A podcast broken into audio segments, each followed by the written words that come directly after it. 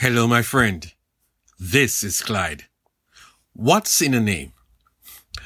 Romans 1 and verse 7 says, To all who are in Rome, beloved of God, called to be saints, grace to you and peace from God our Father and the Lord Jesus Christ. Let us talk about being called a saint. The writer of this letter to the first century church of believers in Rome called his audience saints. In fact, if you read the letter in the King James Version of the Bible, the writer uses the word eight times in this one letter. More interestingly, it is used no less than 60 times in the New Testament and a total of 95 times in the whole Bible. Let us talk about the name. It is clear from the text that a saint is regarded as someone who is a member of the family of God, someone who is a believer in Jesus. So that based on the use of the word, a saint is simply anyone who is a child of God. That, however, is just the beginning. The Bible is very clear that a fundamental characteristic of someone who carries the status of being a saint ought to bring justice to that designation. Peter speaks of that fundamental feature of the person who is called a saint. In 1 Peter 1, he quotes a statement from the Old Testament to first century saints. You are required to be holy even as God is holy. That is a tall order insofar as it is impossible to be holy as God. So how does a saint become holy as God is holy? Holiness seems to be attained in the doing rather than the naming. As obedient children, Peter writes, do not conform to the evil desires you had when you lived in ignorance, but just as he who called you to be holy is holy, so be holy in all you do. So Peter is saying that if you are a dancer, prove it. Prove it by your dancing. If you're a footballer, it ought to be confirmed by you conforming to the practice of being a footballer. What is the use of you being called a footballer, yet we have never seen you playing football? We have nothing in the archives to show that you were a footballer in earlier years. How then do we find agreement between the name and your lifestyle? That is what Peter is saying to the saints, to the believer in Christ. Since you have become a saint by your profession of faith in Jesus, then at least justify the designation by your doing. He explains himself well.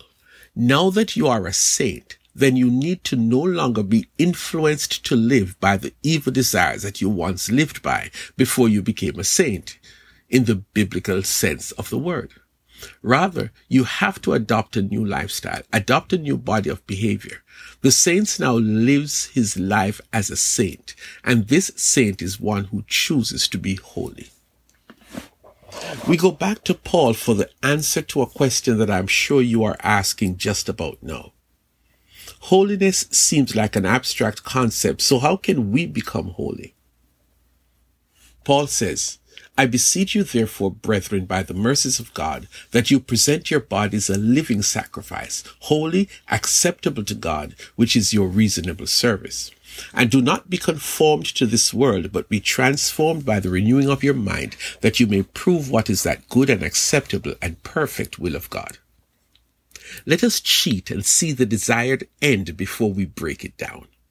Paul is clearly stating that you, saint, should so live your life that you are a living person that is living in the good and acceptable and perfect will of God.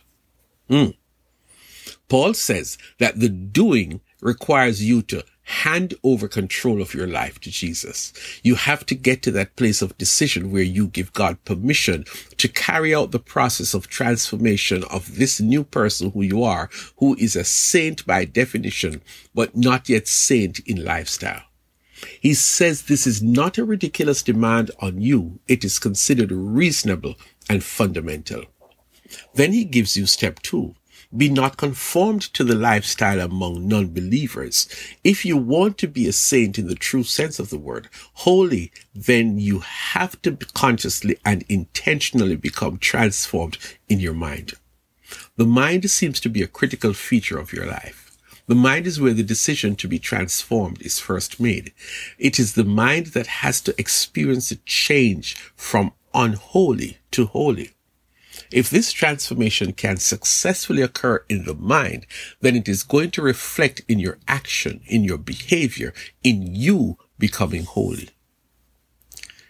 A third feature of walking in the true definition of being a saint is that becoming holy is not a one-shot experience, but it's ongoing.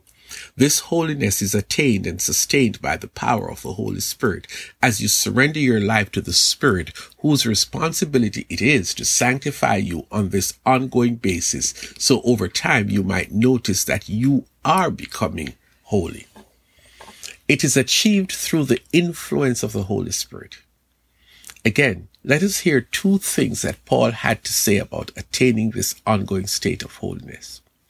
First, he said that the saint should practice walking in the Spirit, meaning living under the 100% leading of the Holy Spirit. Walking in the Spirit ensures that you are able to overcome the worldliness that can easily pull you back to square one. Don't let that happen. He says if you stick to this program of walking in the Spirit, over time, you will begin to produce the fruit of the Spirit. What is fruit of the Spirit? You are becoming more and more holy. You are moving in the right direction, walking in the true definition of the saints. So what's in a name? It's a lifestyle that requires you to move forward in your actions and thoughts.